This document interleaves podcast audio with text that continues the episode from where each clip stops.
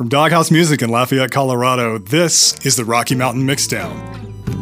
Rocky Mountain mix down. We're, we're talking music in your hometown. Other places too. Welcome, welcome. All are welcome here.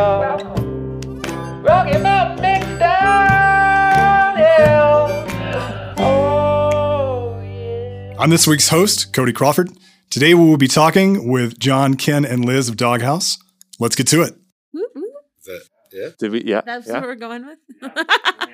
I like it. I I like it. I like yeah. it. I Liz likes mind it. Yeah. Yes. We did it. We named it on the show. Naming anything is the hardest thing to do. It's the worst, right? Because Yeah. then you're stuck with it for however long that project goes. Well, unless you're a band, and then you can change it in a couple months. Yeah, it's well, I mean, unless you get a following and then you have to convince your following to follow the new name. And I swear, man, the same back when I was playing music, the same group of people had six different names, same band, same lineup, playing the same songs. Like, ah, that name's not quite right. Let's change it. Like, all right, let's change it again. Like, it's not working. So, John, Yo. So you're basically born into music. Like, Yeah. In from from like day one in the womb, you've got your mom putting you next to the speaker, listening to Bach and Beethoven and the Beatles. Uh huh. Um, All at the same time, or Yeah. All. She invented the mashup. yeah. DJ Mom bringing it in strong. My grandma actually argued with her one time because my mom wanted to play me George Winston, and my grandma didn't think that that was good enough. wait, while you were while you were in the womb. Yeah. Wow. So with, with good enough, is she saying that like it is not of a, a caliber of quality? Yeah. Well, I, I think she just didn't. She didn't realize that it was like you know nice solo piano music. She just didn't know. She was like, it has to be the classical, tried and true, the formula.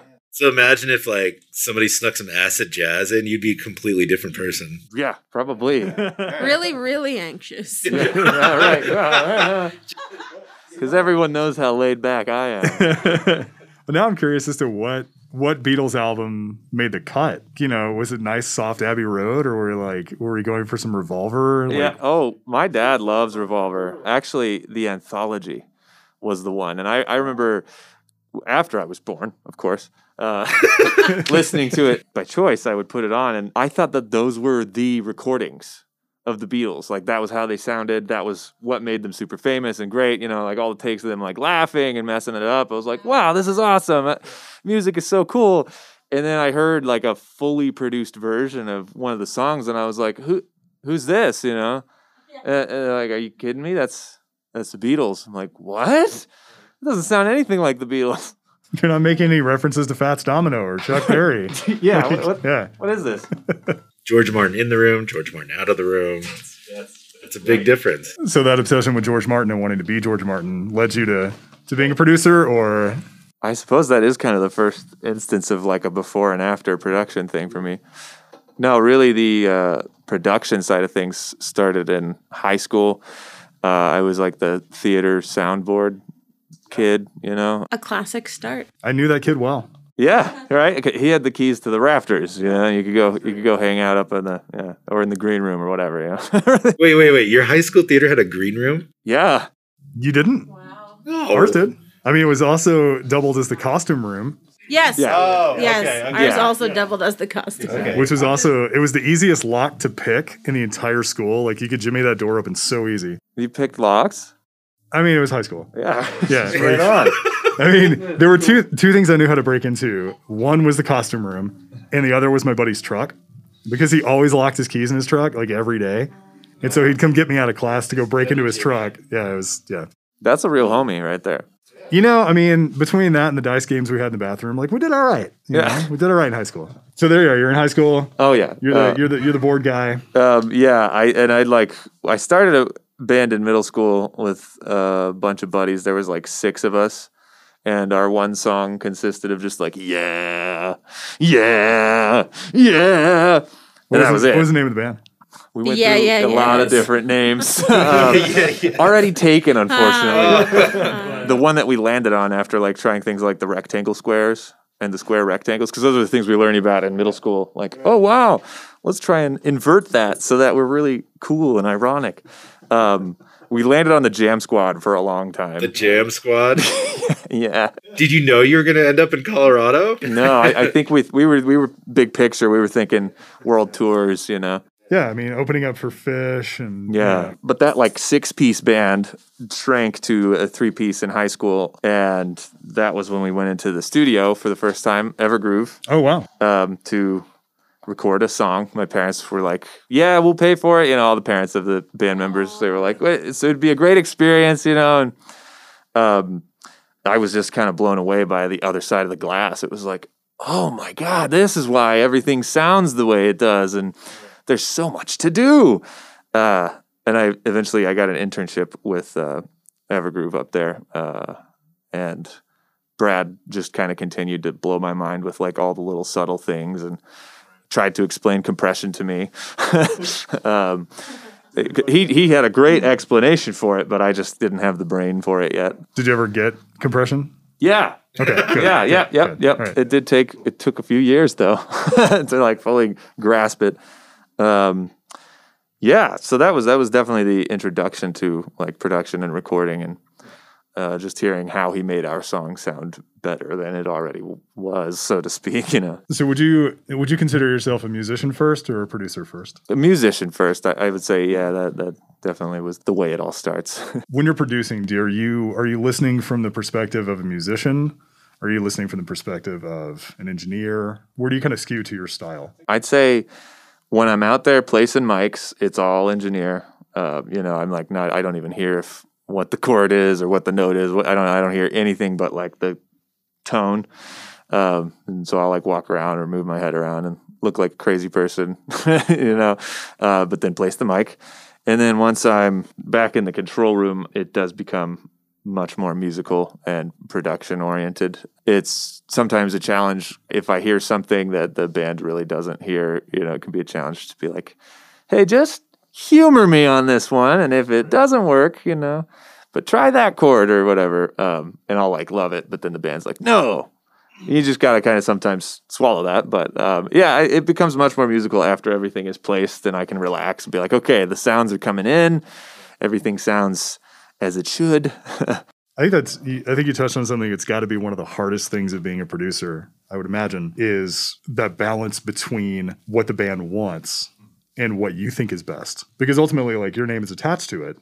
You didn't necessarily write the chord progression. You didn't write the lyrics, but your influence is there and your fingerprints are all over it. So how do you balance out what is the right time to push, and you know when is it your job to just you know get it recorded and make the sound quality good? Yeah, I will always try at least three times, you know, to um, impart something that I think is important. And sometimes it's a very diplomatic thing, trying to like, I guess, uh, you know, what's that movie about about the dreams? Inception. trying to plant the seed and make it make them think, you know, oh, I had that idea.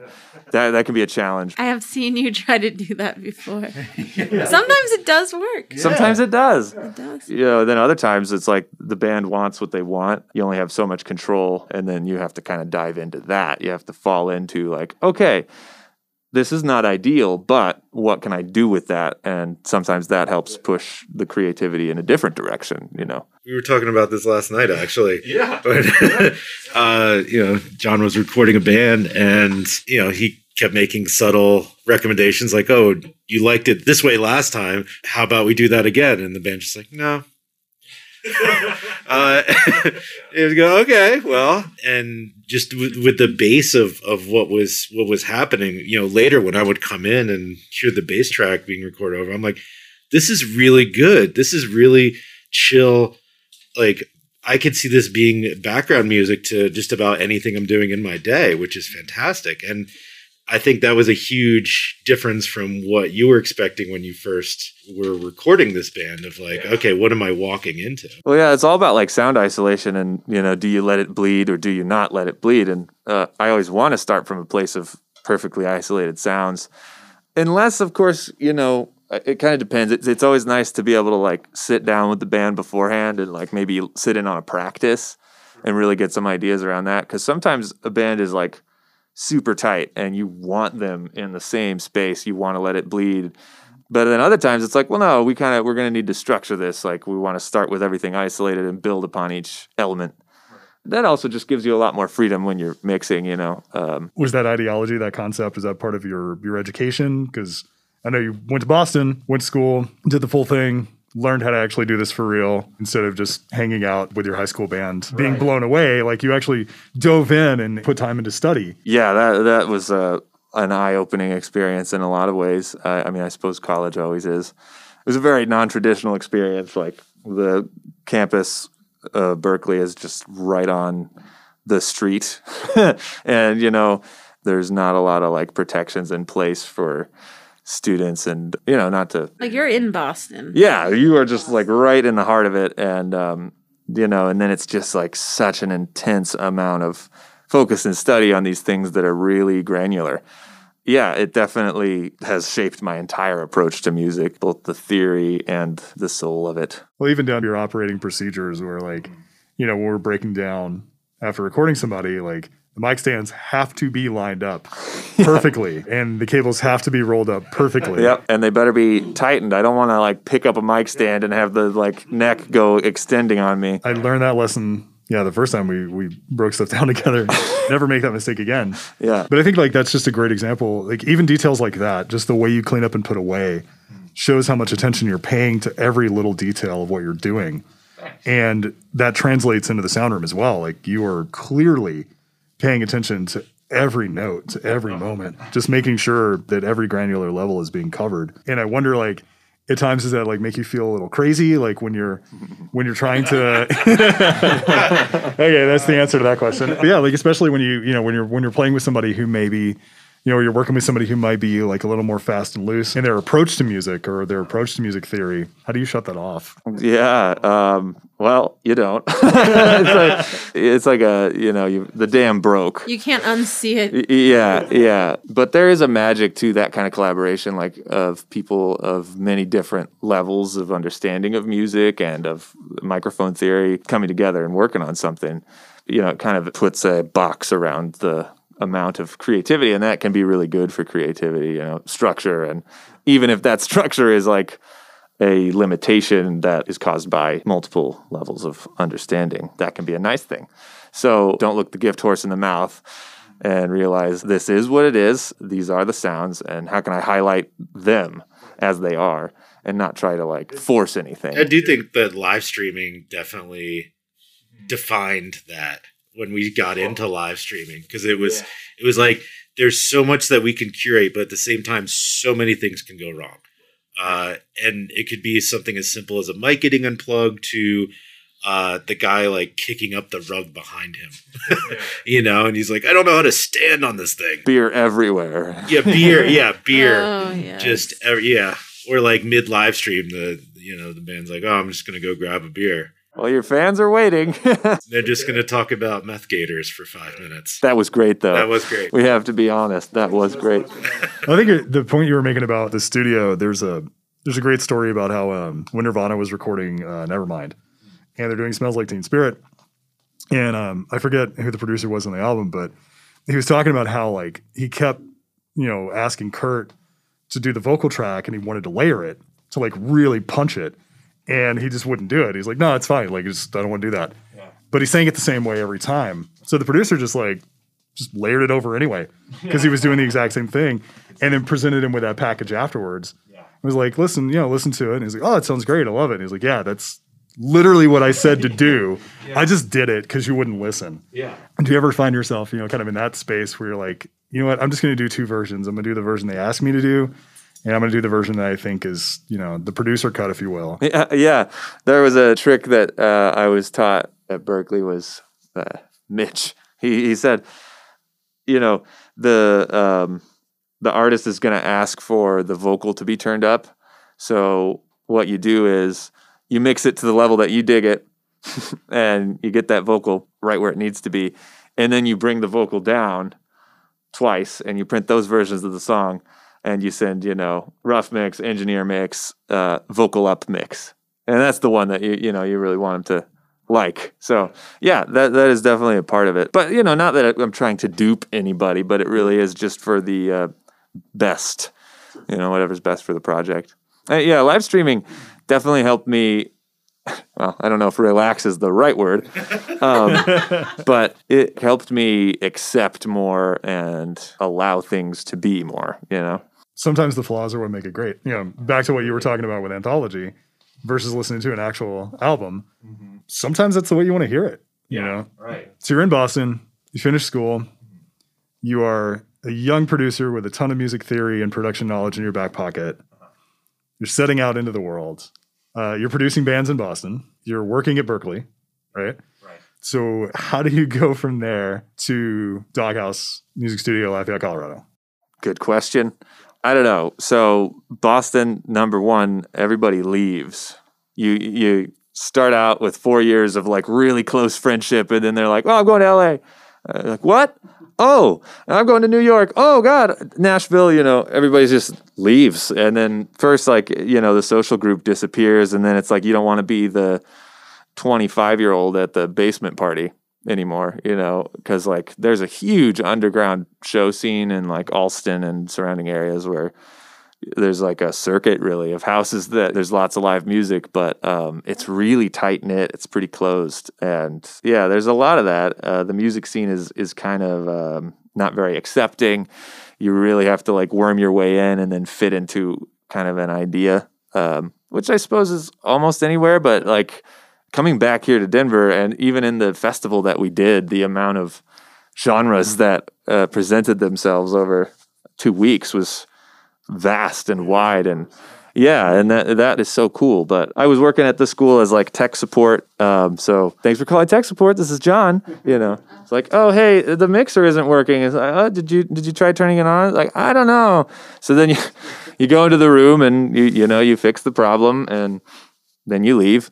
And it was just like I felt like a cog in a really big machine and not like a very well respected cog either. You know, they didn't give me oil and I think a lot of people feel that way in life. yeah, right. Yeah. And so even though I was like still producing music on the weekends or at night, you know, it was still kind of that like nine to five grind of something that wasn't really in the direction I was trying to head. And to come back here, I was looking for something to be a part of that I could, you know, kind of grow with. And uh, Kenny and Liz were here. It took a second to find the opportunity, of course. You know, it was a lot of emailing and a lot of walking around, shaking hands when I could. Now it would be bumping elbows, but it was great. I sent an email, I think, with like my resume and a cover letter and you know some experience and all that, and didn't hear back. But then I got a phone call from Kenny, and it's like, hey, why don't you come in? You know, we'll we'll chew the cud. Uh, we'll look around the studio, and um, I was excited and nervous because you know sometimes you do send an email and a resume and just no response, no, nothing comes out, and he's just like, "We've been busy. You know, we just bought the place. It's been a little crazy, but we'd love it if you came by." So I did, and I I saw the space, I saw the new boards, and I just saw like this drive in Kenny and Liz that was to me is like, okay, this is the ground floor. Uh, and it was already such a beautiful space, but I could see that there was this like hunger to make it something really incredible. So I got super excited. I started as an intern, and Which now seems hilarious. yeah, but that's, like I should have been your intern. Yeah, yeah, exactly. That's the that's the way the cookie crumbles. We are Doghouse Music Studios. We give musicians the freedom to create, the power to perform, and the space to come together. Are you a musician looking for your playground? Check us out online at www.doghousemusic.com, on social media, or call us to schedule a tour. that leads to a really good point talking about the ground floor and kind of you know the the start of doghouse as to what it is now i guess at this point i'd want to talk to, to ken and liz about like so you you guys get here you find this opportunity you've got this rehearsal space that's been around you know it's established been around for a while everybody knows it he's selling it retiring you guys step in and what is it like day one Oh, it depends on what your definition of day one is. I mean, the the first day one, the second day one, the third day one. Because I mean, it's been like you know, it's nothing but transition since you guys kind of bought the place. So oh, Because like the real day one was when I walked through these halls and then got super excited and made Liz walk through these halls. And then we we both start getting excited. So like that was like the inception. Because I remember seeing the building for sale like months before we did anything, and I was like, ah, wouldn't that be crazy and stupid if we owned a building? And just say what wh- had you been looking for? Why were you looking at real estate? yeah, that's the other thing is like there was, I, I remember this period of time because like, you know, Ken, you and I have been friends for about 10 years. Um, Liz, we've been friends for what, five? Doesn't seem possible, but like, you know, I think about you guys like, you know, who I knew before Doghouse. You know, Ken Vasco, the jet setting, traveling all around the country, explaining tax software to people. And by night, the, you know, karaoke champion of Hoboken, New Jersey. Like East Coast born and bred. Right. Like, I mean, never been on a hike that I know of. Well, my definition of a hike was to go like another ten blocks to like the good bagel place because that's a hike. It better be worth it. It better there better not be a line. We're, we're going to go out for hours tonight. We're going to go from this bar to this bar to this bar, and that's going to be the exercise that we get. exactly. Then you meet Liz, and I, I start hearing about this girl in Colorado who's amazing. She's so smart, she's so funny. She's a rugby player. You know, she kicks everybody's ass in rugby. then then I meet her, and of course she is all these things and more. And then yeah, I know like you're you're you're kind of done with with the corporate world. You're looking for something else.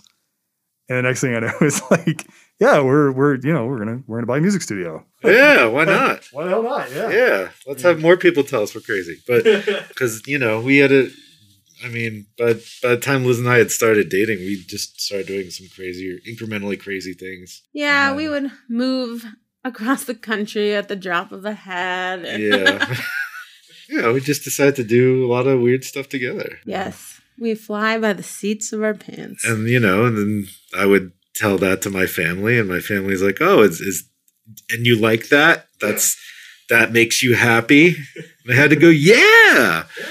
Um, and this was kind of no different when uh, when we had the opportunity to to say, you know what, like maybe I don't need to be a tax accountant for the rest of my life, and um, and uh, and Liz doesn't have to um, be at the will of, of government organizations for the rest of her life. Uh, and and that we can make something for ourselves. And and then that started like a six month battle for the building because by the time we got involved it was already under contract uh, to be demolished. And so that was like i guess that was the second day one was Yes. when we were like oh yeah let's do this and then somebody saying oh no you can't do this uh, and um, and I credit Liz to she's basically saying we don't have to let this dream die. You know, like like we have this opportunity to to have a business that we both feel that we're gonna really enjoy being around for a long time, and it's it's worth fighting for. And then that got our resolve to reach out to the people who were looking to demolish the building, who were very very nice people, uh, very chill people, and uh, we were able to convince them that the building should be. And I guess that was like the next day one was when we actually owned the building. Yes, when it felt like we really that sort of year long, almost year long fight to either buy the building or we I mean we were drawing up plans to build a new studio somewhere else and I was meeting with the city and but then when we finally got settled it's like now this is real day one like how do you run a music studio? Right. So looking at it, looking at it from from real day one. Yes. The real day one. Yeah. You've got a building. Yep. You've got how many rooms? 23. Twenty three rooms. You got how many bands? I don't even know. Around 20, I mean it depends on the day. Yeah, Yeah. it depends on the day. Who's mad at who? No. About 20 bands. Yeah. So then you, you start looking around, you're looking at the lights, you're looking at the sound equipment, you're looking at everything that is here, and you decide to start making it your own, making improvements. I will just take the end as an example. If you look at the end of the the setup that it was first time I came in here, uh, it's perfectly fine. you know, perfectly fine. And then you come in now, and it's like, well, this is so much better. I don't know. You can you can definitely see all the hard work and, and time and, and thought that's been put in making this place what you want it to be. I think it's really cool just to, to even look at what you know, like Liz, what you've been doing on the branding and the marketing. Just kind of bringing, uh, even bringing Babs into it, right? Like making it so personal and, and so familial. It comes across that this is not just a, you know, crazy business dream that you guys invested in. Like this is family for you. This is real. Um, your heart and souls are in it. And I think that just comes across in everything. Even we've kind of talked about the mission statement. It just screams how much you care. It's not just people filling up the studios, but like what they're able to do. How did the mission statement come about? I think that it started with the feeling we wanted people to have when they come through the door. From my perspective, when we took over Doghouse, one big thing I noticed that I wanted to change was I really wanted people to feel invited into this space. Like, I think music studios can be super intimidating. I mean, the music industry can be super intimidating. And I think one thing we really felt like we could offer is come through our doors. You're in our space. We're hosting you. This is our home. This is our family. And we wanted to feel that way. And I think that's where, you know, we really decided we want to be mission driven and not, you know, because a lot of opportunities sort of started coming our way when people, you know, heard, oh, Doghouse is staying, Doghouse is here. We want to talk to these people. I think everyone had some idea of what we should do. Oh you should do this. You should do that. And, and it felt like, how do we want to drive the studio? You know, we don't want to react to everything. We really want to be pushing from a place of this is what we want to offer and and make our own. So, you know, we all sat down one day and and I said to everyone, let's make a mission for Doghouse so that we know we're always staying true to what we're trying to do. Um, And like an Yeah. hour and a half later, I think that's what came out. yes, exactly. we sort of finally whittled it down and Did that happen during isolation, or that was before, right? uh the we started talking about it in maybe late winter. I think we really pounded it out the final version right before Everything shut down. Yes. Yeah. Somewhere around there. I don't know. It seems like everything you guys do really leans strongly into the mission and statement, you know, this being a playground. Yeah. And it does have that feel. I think we've all been in music studios in various places. And like, I remember when I was playing in New York, you know, go into a rehearsal space, you walk through the door and you automatically get that that look, you know, of like, what are you doing here? Yeah, don't break anything. Don't break anything. like, are you any good? Did you touch Yes. my amp? That's not your cable. Don't touch that cable. You know, like it's it's off putting and intimidating in a way that I think can often kind of stymie your creativity when you want to get into a spot and just just jam out and just try to find find the sound you're looking for, or find the the right note, or or find the lyric. Um, it can be really difficult to do that, and I feel like you know every time I've been here, I'm always seeing friendly, welcoming, creative flow. Like even you know working on um on some of the live streams, you know the even the bands that are coming in, like we end up hanging out for a while and just like just geeking out on music, you know, and talking about like bands that we love or, or albums that we love or something that somebody did during their set. They're like, oh man, I loved I loved what you did like on this you know this one particular lick. I thought that was really cool. Or like you know I really enjoyed what you did know the vocals here. Um, it definitely has that feel. You get the impression that if you know if you walked up to pretty much anybody in the studio and said, hey, I've got this thing I want to try. They'd be like, "Yeah, all right, let's do it. You know, let's let's try, it. let's play." Yeah, the, uh, yeah. The the cross pollination is is, and I actually equate it back to doing, like when I was in a band in high school and then in a band again in college, and uh, there was just so much pressure that we put on ourselves to make the next big thing or to like. You know, when you're like 16, you're like, oh, yeah, we're to make it big, or we have these dreams. And really, it wasn't until um, you know, like you mentioned, like we were just doing karaoke every Wednesday night at a bar in Hoboken. And I'm like, you know, if I think back to that, I, I feel like that's when my my emotions around music really violently changed from you have to reach this apex to no, this is this is a it's it's a blue ocean. Like it's anyone can do music. Any anyone can sing. Anyone can play. Anyone uh, can be in a production room, uh, and that really is the the foundation of the the mission. Anybody can sing karaoke. They just need to take that step to hold a microphone and do it.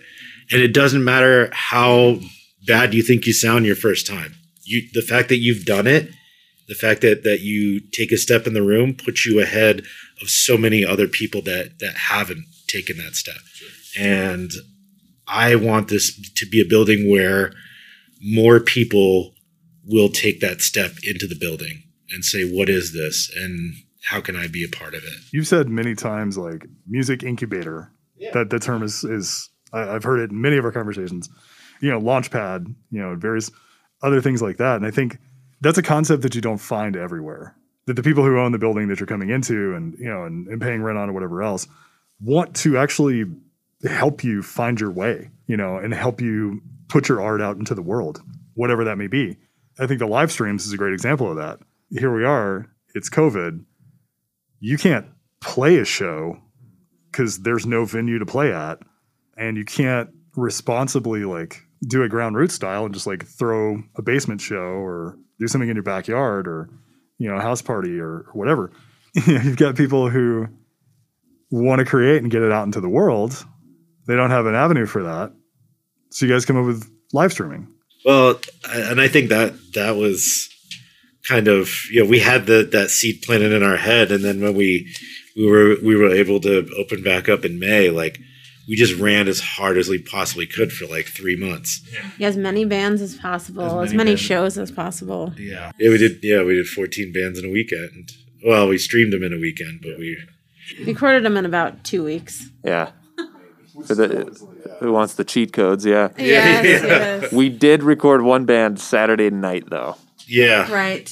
You know, of the festival, the two day festival. Yeah. so i mean just pretty much just round the clock Uh, I mean, that whole period was just an open vessel because, like, at the same time, we were doing a Black Lives Matter uh, benefit. We're donating studio time to, what, like six other bands who wanted to do uh, a streaming and recording and interviews. And we had a lot of irons in the fire, and we we just wanted everyone to be in this building again. You know, like that's that's when we feel the best is when our parking lot is full and, and everybody's doing stuff. And the halls are loud. And the halls are loud, yeah. when everybody's over at the house Yes, exactly. Everyone's over. But I mean, we definitely did not invent live streaming. It's just more so of like it's something that everyone else was catching on to, and we're like, you know what, you know, we we could we could do something that we would be proud of. And that really started just with you saying, What's the cheapest camera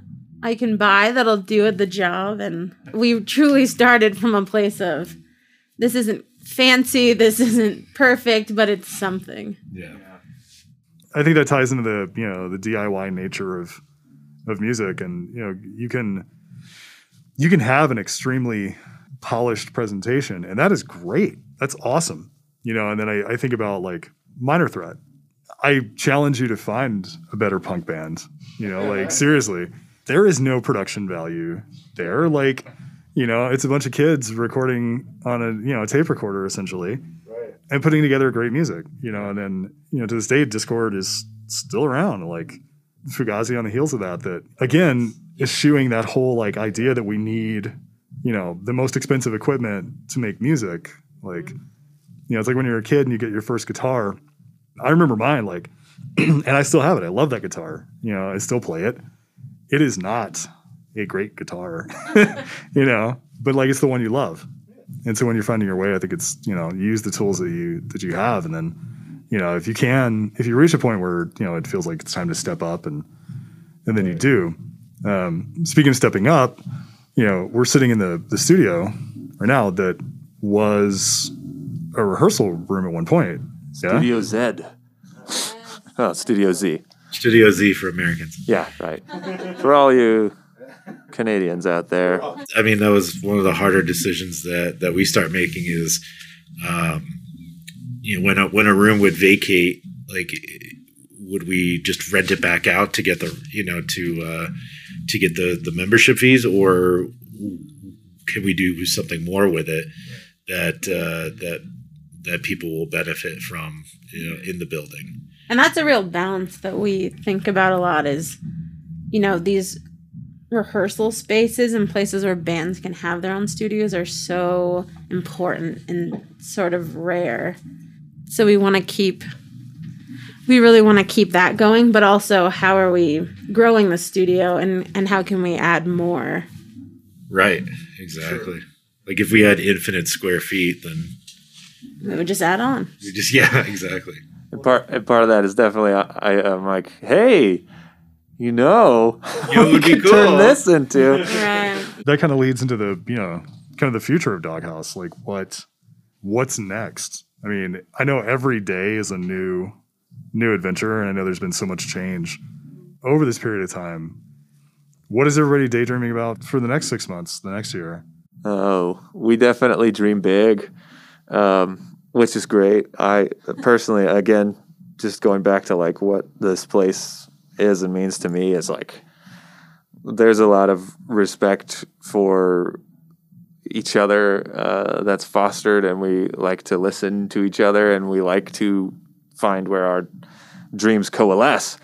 Um, and I think it's been great like putting this control room together and just like learning more about acoustics and uh, what's possible uh, even in an almost square room it ends up sounding really great and um, yeah the future i think is just more collaboration more ideas and then you know just trying and going you know going forward Yeah, I mean, I think with this room, we have a potential vocal isolation space we're working on. So I think just making our recordings a bit more of a highlight of the space, especially with John. I mean, yeah. that's a huge, there's just like endless opportunity in that direction.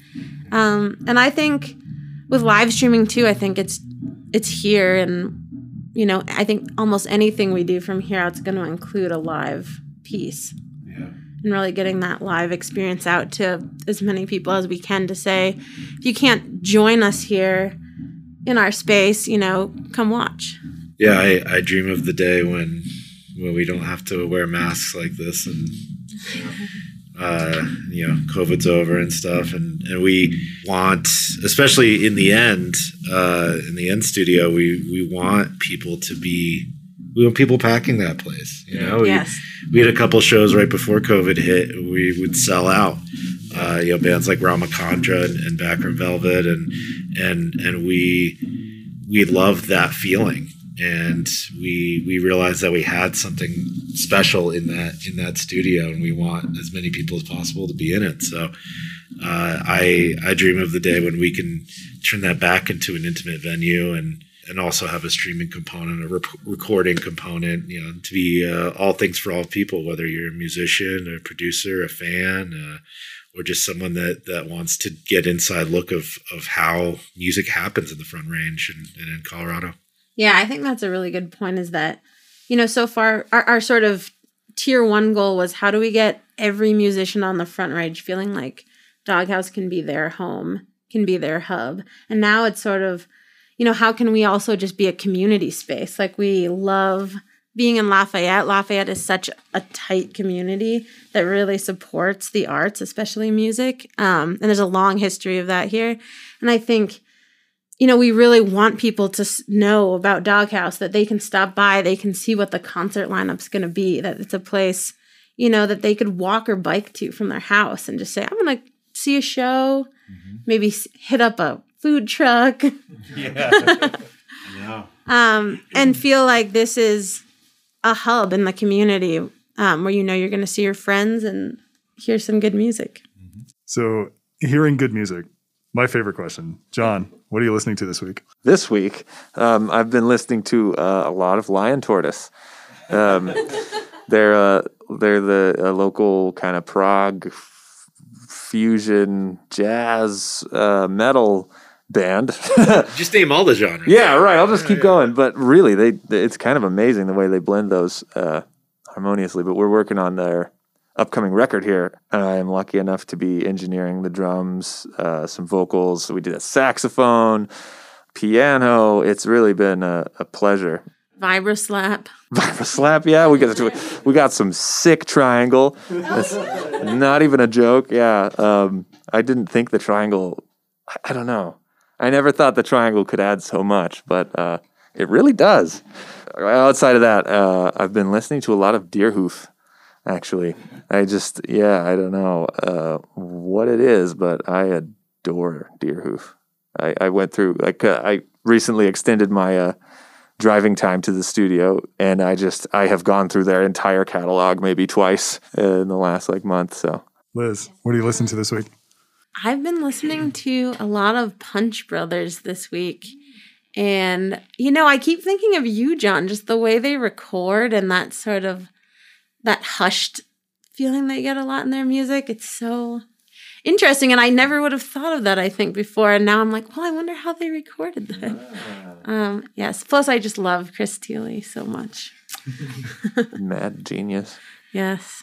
I've been so I was on a road trip recently, so I actually it was it was a little bit of everything. We went through several hours of lately what I've been doing is taking a song by Rival Sons and then just making a Spotify radio off of that. Um, I've loved Rival Sons for years. Uh, the vocalist is amazing, and uh, it's just like a nice country blues, like rock uh, vibe, and every Americana, I guess, yeah. Uh, and then that you know usually dives into Black Keys or or some other classic rock. Uh, um, and then we would go violently back and forth between that and uh, like Anderson .Paak, uh, Mac Miller, Thundercat, um, and uh, uh, even some old older school hip hop like uh, Tribe. Um, yeah, we were kind of all over the map this past week uh, listening. Um, but when I put on the car, you know, put on the car radio uh, or you know, put on Spotify, uh, I think the one that comes up the most there's a there's a hip hop artist named Psalm One uh, that uh, I just started diving into. Uh, I think she's based in Detroit, so that's probably what I'm going to be listening to for the next week, more so. How about you, Cody? I've been rotating between Sleaford Mods. Um, Wait, what's that? it's this uh this duo, uh, this British duo. Um, they have like very uh, it's like an EDM thing. Um, it's basically like working class anger. So they're a lot of Like fun. Galway? Uh, Yeah, kind of like they they you know basically hate everything the government's doing. Um, so that's uh, really entertaining and fun. sounds pertinent to yeah, yeah. okay It's, uh, to the been a- yeah. It's been a mix of that and uh, Sturgill Simpson's uh, new album "Cutting Grass," where uh, he did all the bluegrass covers of uh, of his own music, um, which is pretty fantastic. The other night, I uh, I got some new vinyl in, and um, I listened to uh, "Dreams" by uh, uh, Gabor Szabo. This is 1968. It's a jazz record. It is like it's like nothing I've ever listened to. It's insane. It was great. I just laid on the floor and listened to vinyl for you know an hour and a half. Yeah, it's a great record, man. I definitely recommend it if you want to if you want to listen to some uh, some incredible guitar playing that uh, that ended up you know uh, Carlos Santana took a lot of his influence uh, from Szabo, and um, even covers some of his stuff in his live shows. So yeah, it was uh, it was trippy. It was great. Speaking of uh, jazz and Chris Thile, um, have you heard the record he made with Brad Mehldau? No. It's wild. I, I, I recommend it. Yeah, it, it, he's a he's an amazing musician. it's just like really versatile. It, it made me think. It was funny. It was like. Thank you for listening to this episode of the Rocky Mountain Mixdown. For more information on any of the topics we discussed this week, look us up online at doghousemusic.com or your favorite social media platform.